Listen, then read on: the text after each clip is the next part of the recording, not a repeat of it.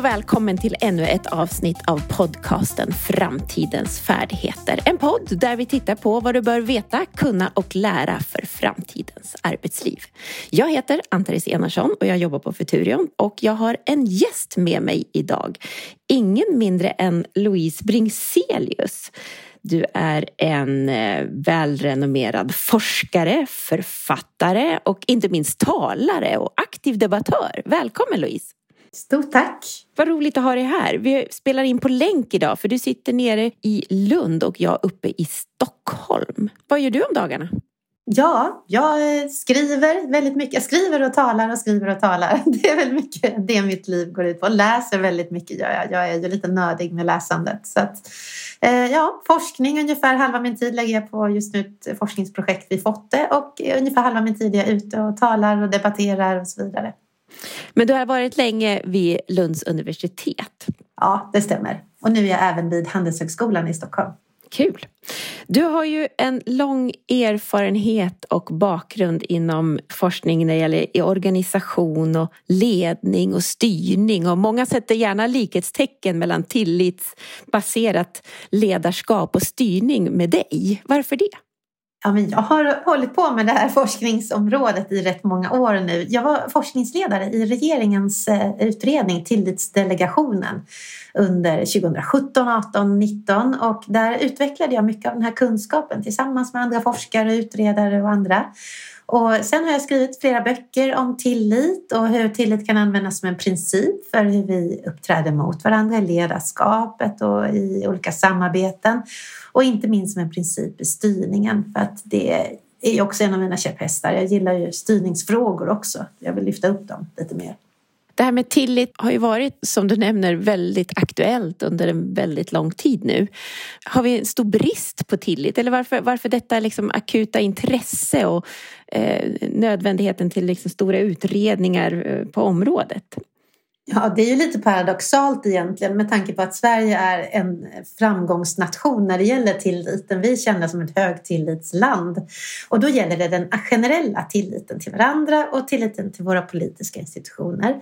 Nu är jag organisationsvetare så jag intresserar mig i synnerhet för tilliten inom organisationer och där har vi faktiskt problem. Den utmanas idag. Vi har en stark tillitstradition i ledarskap och styrningssammanhang och allt det här i organisationer. Men det har utmanats under senare år av idéer från anglosaxiska länder och någonting vi ibland i offentlig sektor kallar New Public Management. Där den gemensamma nämnaren är en enorm misstro mot människors omdöme, att man är misstänksamhet och cynisk. Eh, och det, det blir inte bra för verksamheten, det blir inte bra för arbetslivet, för eh, innovationer och så vidare. Så att där vill jag bråka och säga att nej, men vi måste hitta tillbaka till det som är vårt guld i Sverige och egentligen internationellt också. Mm. Så egentligen så hade vi det rätt bra, lyfte in New Public Management in i våran modell och sen ja. fuckar vi upp det helt enkelt. ja, det kan man säga. Fast samtidigt så var det, vi hade det inte helt bra. För det var, om man tittar på just den offentliga sektorn så var den ganska ineffektiv på 80-talet, 70-80-tal. När man började införa de här idéerna. Man skulle effektivisera genom att styra och kontrollera mer. Så att, ja, bra och bra. Jo, um, på vissa sätt, men det behövdes också en uppstramning och sen gick man tyvärr lite för långt i den riktningen och lite åt fel håll också med den detaljstyrning som leder till snarare ineffektivitet än till ökad effektivitet. Så det blev liksom, det blev pannkaka av en del av detta. Ja, så att hitta tillbaks liksom lite grann och hitta det som är unikt för oss och våra organisationer. Ja, men det tycker jag. Och hitta tillbaka till det också näringslivet i Sverige har drivit. Om du tittar på Percy Barnevik och Jan Karlsson, PG Gyllenhammar, alla de stora företagsledarna i Sverige från 70, 80, 90-tal. Eh, då drev man också väldigt mycket om det här med tilliten och lyssna på personalen, konsensus. Alltså, vi ska ha en dialog brett och samarbeta. Eh, hela den svenska partsmodellen på arbetsmarknaden. Det är så mycket i vårt arv som vilar på tillit. Men vi missar lätt det här. Vi ser inte det för vi tar det för givet.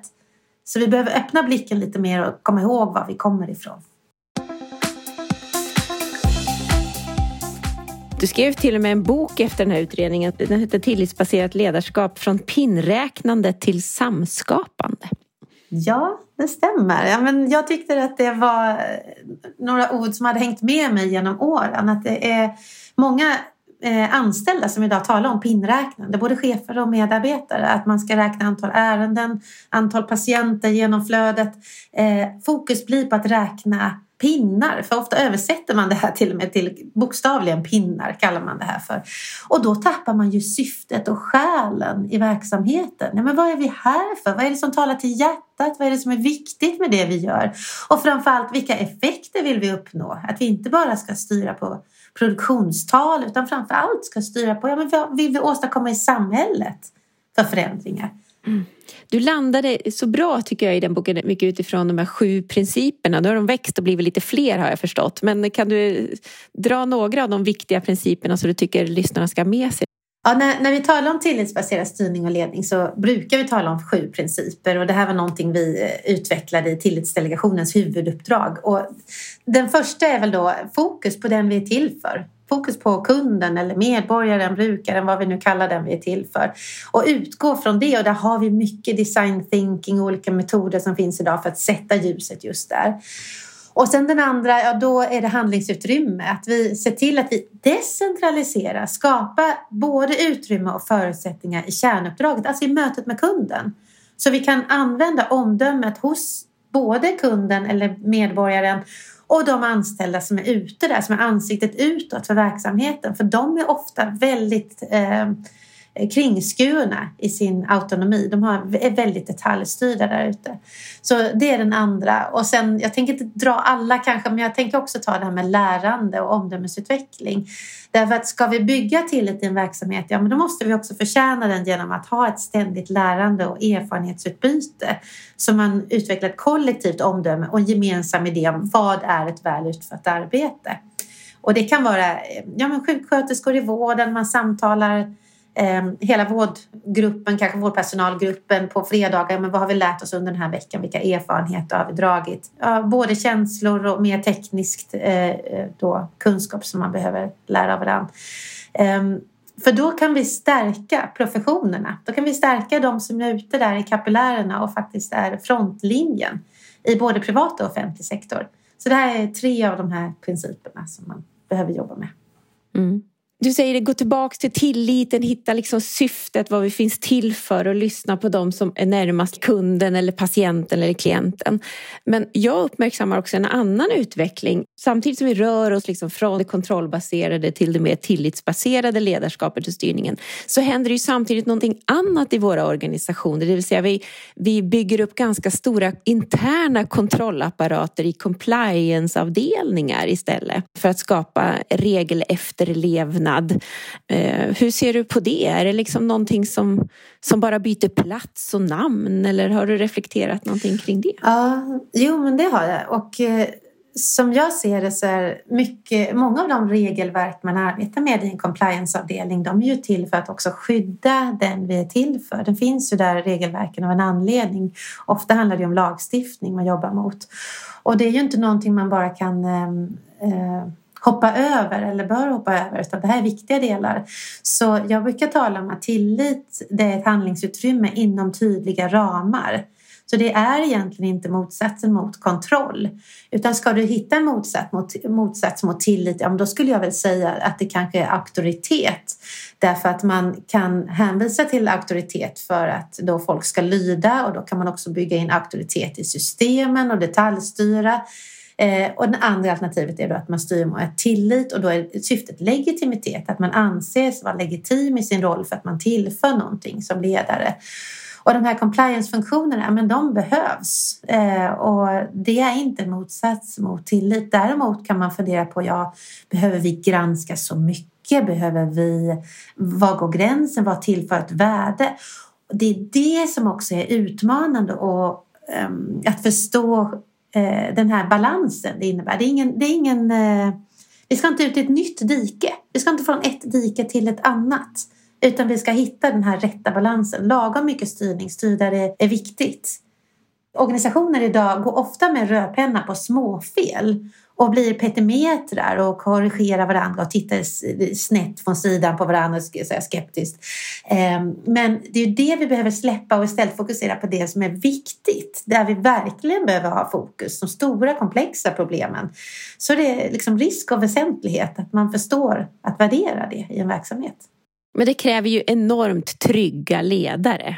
Ja. Är det ens möjligt att ställa om om jag är fostrad som ledare och chef i, ett, i en kultur och byggt mycket av min identitet i det här och, och mitt arbetssätt. Alltså man är ju liksom ganska fostrad då kanske i, i den andra kulturen. Så ska jag byta då? Det måste ju vara en jättesvår resa med den här mindsetsförändringen som det innebär. Eller vad tycker du? Ja, det du säger nu, det har jag funderat jättemycket på. Jag vet inte. Jag vet faktiskt inte om alla kan ställa om egentligen. För att som du säger, om man har lagt en hel karriär på att, bli, på att fungera mer som en systemväktare än en ledare egentligen. Eh, ja, då är det inte så lätt att ställa om och då kommer man också gärna värna om de här systemen. Då kommer man inte gilla det tillitsbaserade utan känner sig hotad. Då kommer säga vi kan inte sluta kontrollera och sådana här dumma kommentarer. Eh, för att man orkar inte göra den här omställningen. Eh, så att eh, mitt svar är att ja, vissa kan väl men eh, inte alla utan det här är jättetung omställning för en del personer. Det, så är det. Ja, och jag tänker också HR-funktioner måste ju eh, brottas mycket med det här för när man samtidigt också med nya krav i arbetslivet, vi kan vi inte minst liksom nya digitala kompetenser som behövs, man lyfter in eh, ny kompetens helt enkelt i organisationerna samtidigt som man då ska ändra arbetssätt och mindset, eh, just den här resan från, från kontroll till tillit. Den är ju omvälvande för samtidigt som du lyfter då in ny kompetens i organisationen så ruckar du ju dessutom på vad man kallar för kompetenshierarkierna. Man har ju liksom investerat ganska mycket och länge i en utbildning eller liksom på en arbetsplats på sitt sätt att vara och agera och det jag kan och vet. Liksom. Det måste ju utmana på alla håll och hörn, eller? Ja, alla statushierarkier och så blir ju, jo men de utmanas ju och Eh, framför allt skulle jag säga att organisationer idag, de arbetar inte i de här dubbla karriärvägarna som man borde göra. Du vet när jag läste min grundutbildning för jättelänge sedan, redan då pratade vi om det här att man inte bara ska kunna göra en chefskarriär utan också en expertkarriär. Och om du tittar i organisationer idag, ja, så vissa har ju lyckats med detta men många har det inte. Utan det är de duktigaste experterna i kärnuppdraget. De belönas med en chefsposition och flyttas alltså bort från det uppdrag där de är som bäst. Då. Eh, istället måste man ju få vara excellent i sin profession, i sin expertis och utveckla den här ännu mer. Så att eh, en del av den här frågan handlar om möjligheten att ha både en expertkarriär och en, eh, en linje eller chefskarriär i verksamheter idag. Hur lång tid kommer det ta innan vi liksom hittat tillbaka då till det tillitsbaserade ledarskapet? Har du någon tidplan? ja, men nu har vi haft de här trenderna i flera decennier, det vi ibland kallar lite slarvigt för New Public Management.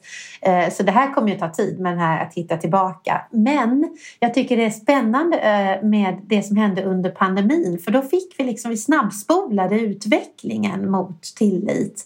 Eh, plötsligt fick medarbetarna ute på golvet massor av utrymme och cheferna också då att agera för att man, man såg att man måste agera snabbt, vi hinner inte styra.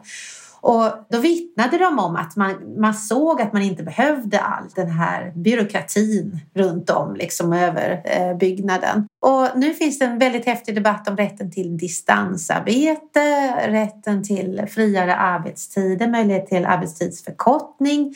Eh, och man, jag tycker man kan se tydligt att det har skett ett skifte i synen på arbete där det, är, det inte längre är en plats utan någon, en verksamhet, någonting du gör oberoende av var du sitter och där du kan kommunicera digitalt och på olika sätt. Och då utmanas verkligen tilliten, arbetsgivarsidans tillit. Kan, vågar vi lita på våra anställda? Och en del har ju då försökt hitta någon mellanlösning och jobbar ju då, man jobbar delvis på distans och sen, men så har man som chef då hela tiden hänger man över axeln på de anställda. Jag har hört rätt många sådana exempel och de eh, vill hålla koll exakt, veta vad gör du hela dagen, vilka möten har du, om man har möten kloss i kloss, att man inte får någon, något andrum. Och då faller ju idén med detta förstås. Så vi behöver hitta ett ledarskap som fungerar för det här nya arbetslivet ehm, och en balans även där. Balans är liksom det som Eh, det nyckelordet i organisationer. Eh, lagom mycket distans, lagom mycket närvaro, en hybridmodell och så. Eh, och också arbetstider, att man tillåter större frihet. Så att jag tycker att det händer massor nu. Det är väl mitt svar på din fråga. Eh, snabbt faktiskt händer det. Och bristen på personal driver också på detta. Att vi har en enorm brist på arbetsför, folk i arbetsför ålder. Mm. Eh, jag upplevde precis som du att distansarbetet snabbspolade väldigt mycket samtidigt som det blev något slags lackmuspapper på vilken organisation som kunde ställa om och anamma det mer tillitsbaserade ledarskapet och agila arbetssättet. Så vi ser också på något sätt två ringhörnor lite grann nu där den ena säger att alla ska tillbaks hela tiden och samtidigt medan andra har hittat en modell som har passat dem där man liksom hittar eh, faktiskt också individuella lösningar för att vi har ju Sverige någon slags idé och föreställning om det här rättviseidealet som är så starkt hos oss. Va? Vilket är någonting jättefint och bra, att vi ska lika behandla alla. Vilket är då lite provocerande att säga att ja men är liksom det mest rätt, är det kanske det mest rättvisa att det är olika för alla? Ja, exakt. Jag brukar säga samma sak kopplat till tillit. Att tillit innebär att du ser individen och att olika individer har olika behov. Så det är, innebär att man går ifrån den här idén om att allt ska standardiseras och vara enhetligt. Och absolut ligger vårt rätt, svenska rättvisepatos bakom en del av det här. Och vi, alltså svenskarna är ju ett väldigt så här, ordentligt folk. Det, och vi har ingenjörskonsten som har byggt vårt land och sådär. Vi vill ha ordning och reda och det här, när man hör man likabehandling, ja men då kör vi likabehandling. och vi kör det in i kaklet. Liksom. Vi, vi, vi fattar inte att stanna lite innan och säga att ah, lite lagom. Liksom. Vi har ju ändå detta underbara ord lagom i Sverige. Jag tycker vi ska plocka fram det lite mer. Mm, ja, det är sant. Nej, men just det här att orka, inte bara våga utan faktiskt orka som chef och ledare. Hitta de kanske mer individuella lösningarna för olika team eller grupper eller, eller vilka man nu är på, så att säga, på arbetsplatsen. Kanske om det är ekonom eller jurister eller hur man nu, hur man nu ja. sorterar på sin arbetsplats. Va? Men det kan vara väldigt, väldigt olika för alla och det är ju otroligt jobbigt att eh, sy ihop och få ihop det pusslet som chef och ledare. Det kommer vara ännu viktigare nu för att de nya generationerna, vi ser ju den här arbetskritiken växa fram väldigt starkt nu bland de unga. Ja, men kan du berätta det? Arbetskritiken, har vi kritik mot arbete nu tycker du? Ja, det har vi. Vi har en massiv kritik och det här är någonting vi lyfter fram rätt mycket i forskningen också. Det är ett växande fält där man tittar på, ja men vad är det, vill folk arbeta? Vad gör de egentligen på arbetet? Arbetar de eller är det Ehm, vi talar om quietly quitting och tomt arbete och så. Uh, så att den trend man ser internationellt idag är det man ibland kallar för FIRE, alltså financially independent, uh, retire early. Så att man kan tänka sig att leva ganska sparsamt under många år för att kunna eh, gå i pension tidigare och slippa arbetslivet. Och det här är ju en intressant eh, liksom, proteströrelse mot arbetslivet för att medan tidigare generationer tänkte att arbete ger frihet och eh, eh, välstånd och att det är en plikt och en dygd som i Sverige med vår dygdeetik eh, så har man ett annat sätt att se på arbete i nya generationer där det inte, det inte är självklart utan det måste tala till hjärtat.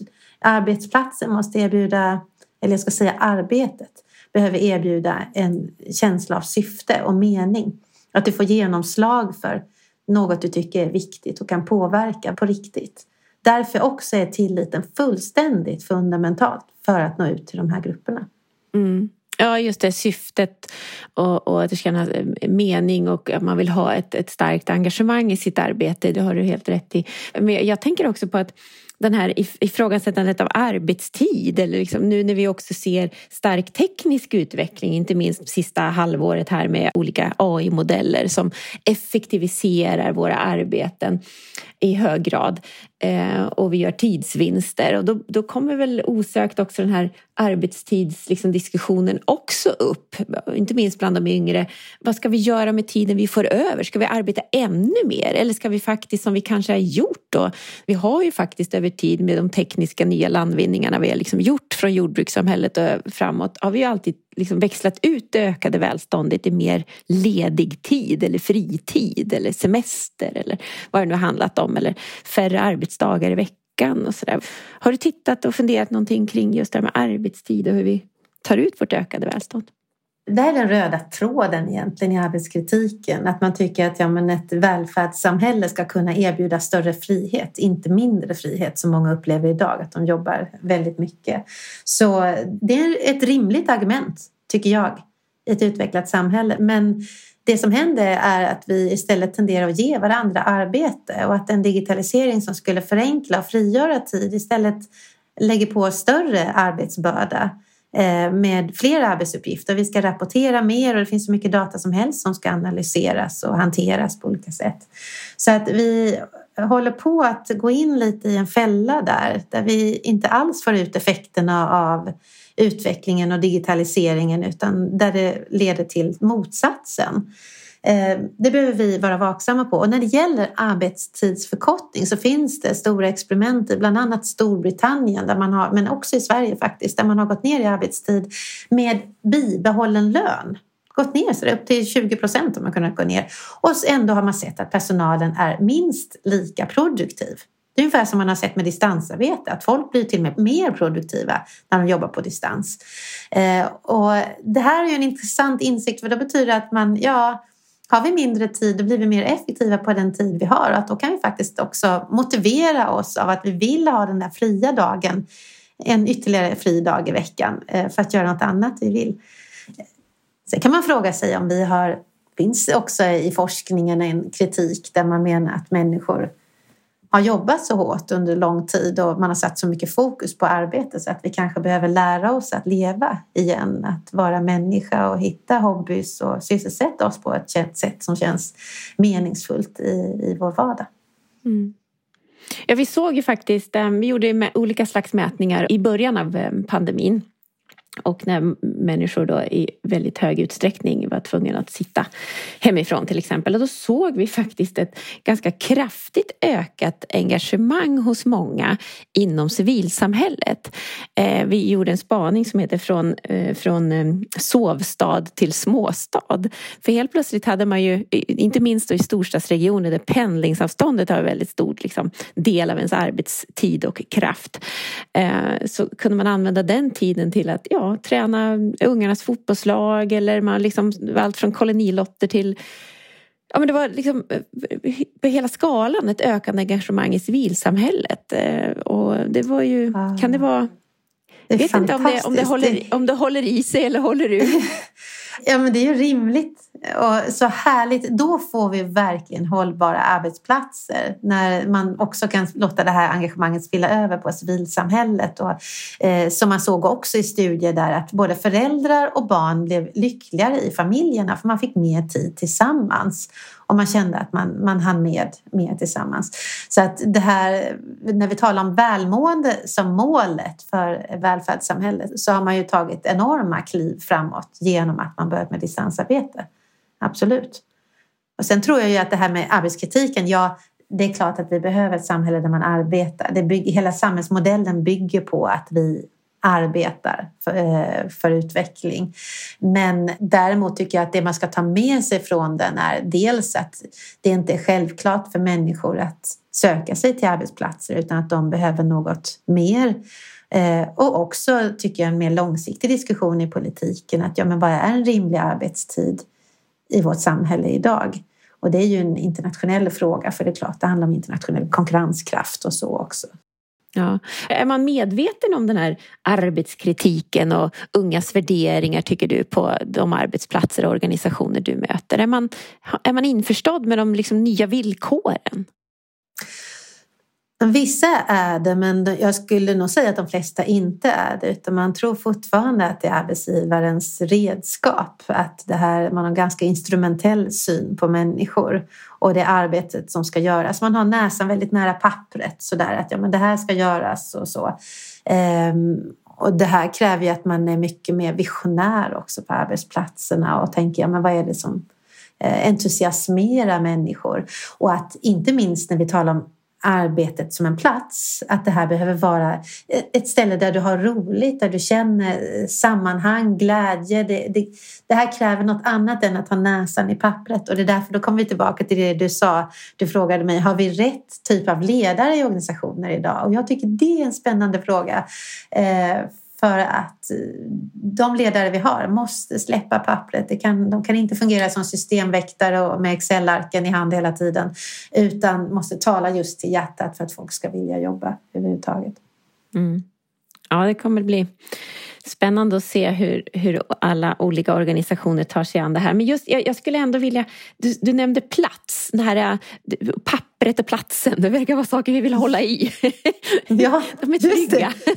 Det. det är ja, fyrkantiga oftast kanske till och med. ja, visst. Ja. Jag tänker, vi, vi har ju haft eh, verkligen en prövotid kring det här med plats, då, det här med distansarbete och och vad många, eh, även jag, lyfter ibland är så här, men eh, vågar vi jobba på distans och, och, och, vad vinner vi? Jo, vi, vi vinner effektivitet och produktivitet och delvis välmående men tappar vi innovation och kreativitet om man pratade om de här kaffeapparaterna i absurdum. det, var som, det var de som var hela, hela grejen. Är det verkligen så att kreativitet och innovation är bundna till platser? Nej, nej, nej, det är verkligen inte så. Jag, håller, jag är inne på den linje jag tänker du kanske också har där. Nej, innovation kan komma vad som helst. Det kan uppstå när du är ute med hunden, när du diskar, när du är ute och joggar, eh, i vilka sammanhang som helst. Och jag skulle till och med våga gissa att arbetsplatserna som de ser ut idag snarare hämmar kreativiteten. Ofta väldigt neutrala lokaler. Det ska inte finnas något personligt, ingenting som sticker ut. Eh, och man går in i ett konferensrum och det, det, det finns ju inget som lockar kreativiteten. Inget utmanande. Eh, jag ser fram emot den här förändringen så mycket. Vad kommer då hända med de här platserna vi ses på? För de behöver ju locka, tala till oss, de behöver locka fram någonting hos oss. Och sen distansarbete är inte samma som isolering. Utan distansarbete innebär ju att ja, men då hittar vi nya former för att samarbeta. Och det behöver inte vara så här att man sitter skärm, eh, vid skärmen då med Teams och Zoom och de här typerna av möten som vi har. Eh, utan det kan vara chatt hittar andra sätt att diskutera. Man skickar, en del är bättre i text, skicka tankar till varandra, man pratar på telefon. Vi behöver bli bättre på att arbeta med olika verktyg för att kommunicera. Och det gäller både innehåll och format. Och på så vis behöver vi också bli bättre på det här med möten, möteseffektivitet. Vi vet att det är i studier att det här hör till det folk är mest frustrerade över, möteskulturen. Ehm, så att det här med hur vi, hur vi kommunicerar och eh, det behöver vi utveckla mycket mer när vi jobbar på distans. Det här, ehm, det här är spännande för det här är liksom tilliten eh, verkligen prövas i de här sammanhangen och jag är förvånad att så många ändå tror att innovation är knutet till en arbetsplats, till ett kontor och att man måste mötas för att vara innovativ. Jag tror folk behöver tanketid mer än någonting annat idag. Mm. Ja, det är spännande. Det är mycket som eh, många begrepp och föreställningar som vi måste eh, tänka om. Ja, det är det. I synnerhet om man ser på statistiken kring psykisk ohälsa idag så tycker jag att vi behöver tänka extra mycket.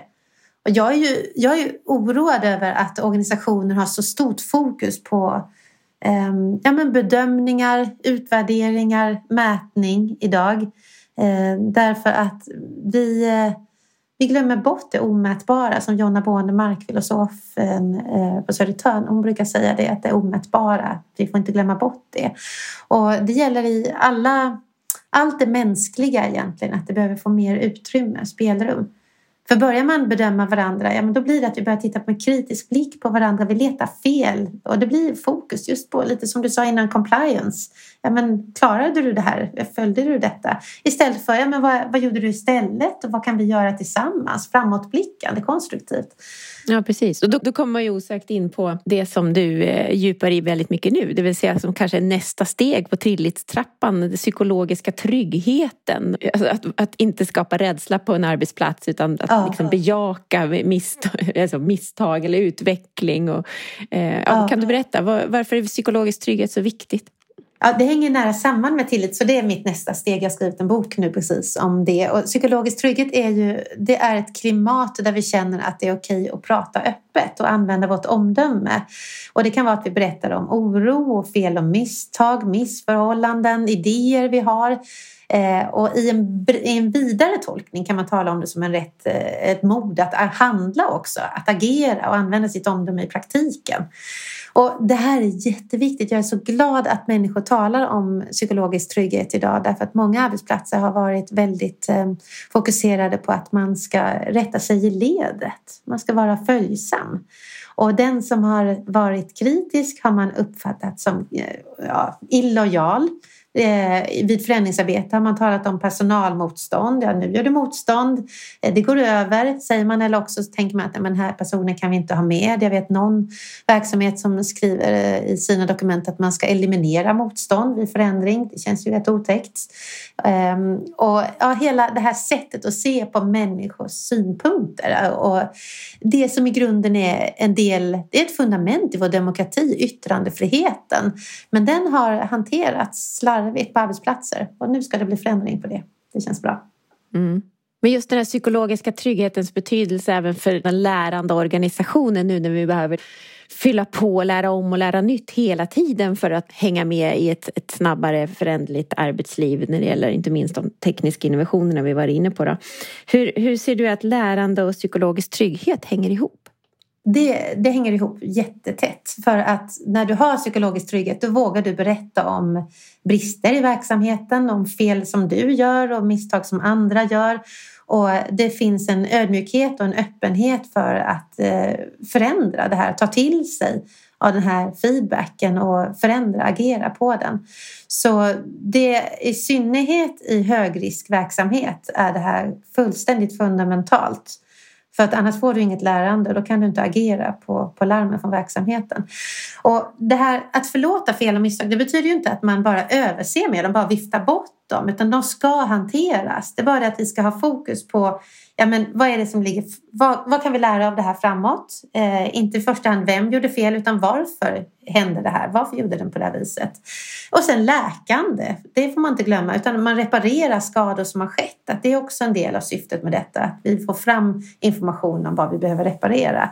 Så en väldigt stor kontrast mellan detta detta och det klimat som vi har sett under gångna nu de närmaste decennierna med fokus på syndabocksjakt och ansvarsflykt och, och eh, måla fasader så det ska se bra ut. Och, eh, man ska ju erkänna också att en del av problemet historiskt har varit hur man jobbat med varumärkesbyggande, att man har trott att det har handlat om att vi ska bara, bara berätta den goda berättelsen och att narrativet blir allt.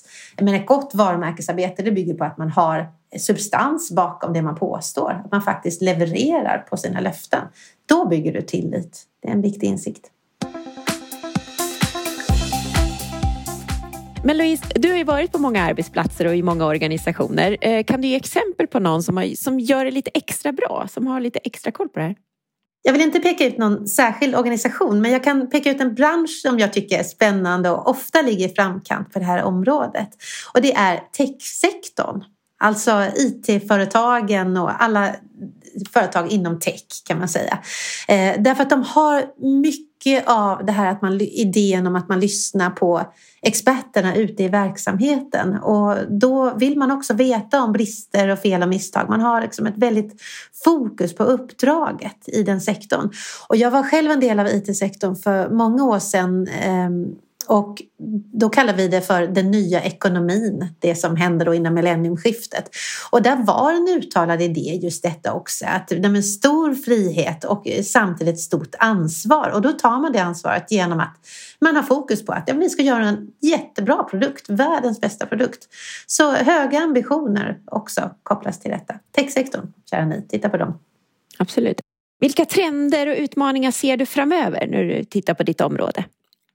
Jag tycker att min viktigaste spaning när det gäller framtidens arbetsliv det är att vi måste våga bryta den här byråkratiska karusellen som vi har hamnat i i organisationerna. Vi måste våga släppa taget om detta och visa tillit till både de anställda och till kunderna. till medborgarna de vi är till för. Utgå från vad har de för några behov?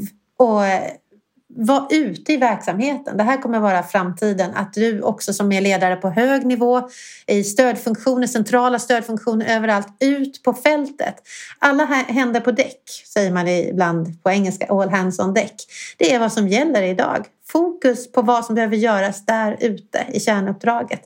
Och den omställningen den är på gång och det är med stor lyhördhet för, mot medarbetare och kunder, servicetänkande eh, och distansarbete och olika former för eh, friare former för arbetet. Det här är nycklar på vägen mot den organisationen som verkligen har fokus på medborgare och kunder. Så skulle jag säga. Så där har vi framtidens arbetsliv. Tillit är, eh, och psykologisk trygghet är en del av nyckeln till den framtiden. Intressant. Och jag ser fram emot att få ta del av din bok som kommer säkert alldeles strax. Ja, det gör den. Men Louise, jag får säkert med anledning av den boken också bjuda tillbaka dig en gång till. För jag känner som att vi har hur mycket som helst att prata om idag. Men idag och just ja. nu är vår tid slut. Så jag får tacka så mycket för allt du har bidragit med idag. Åh, varmt tack för inbjudan. Då hörs vi vidare. Det gör vi. Hej då! Hej då!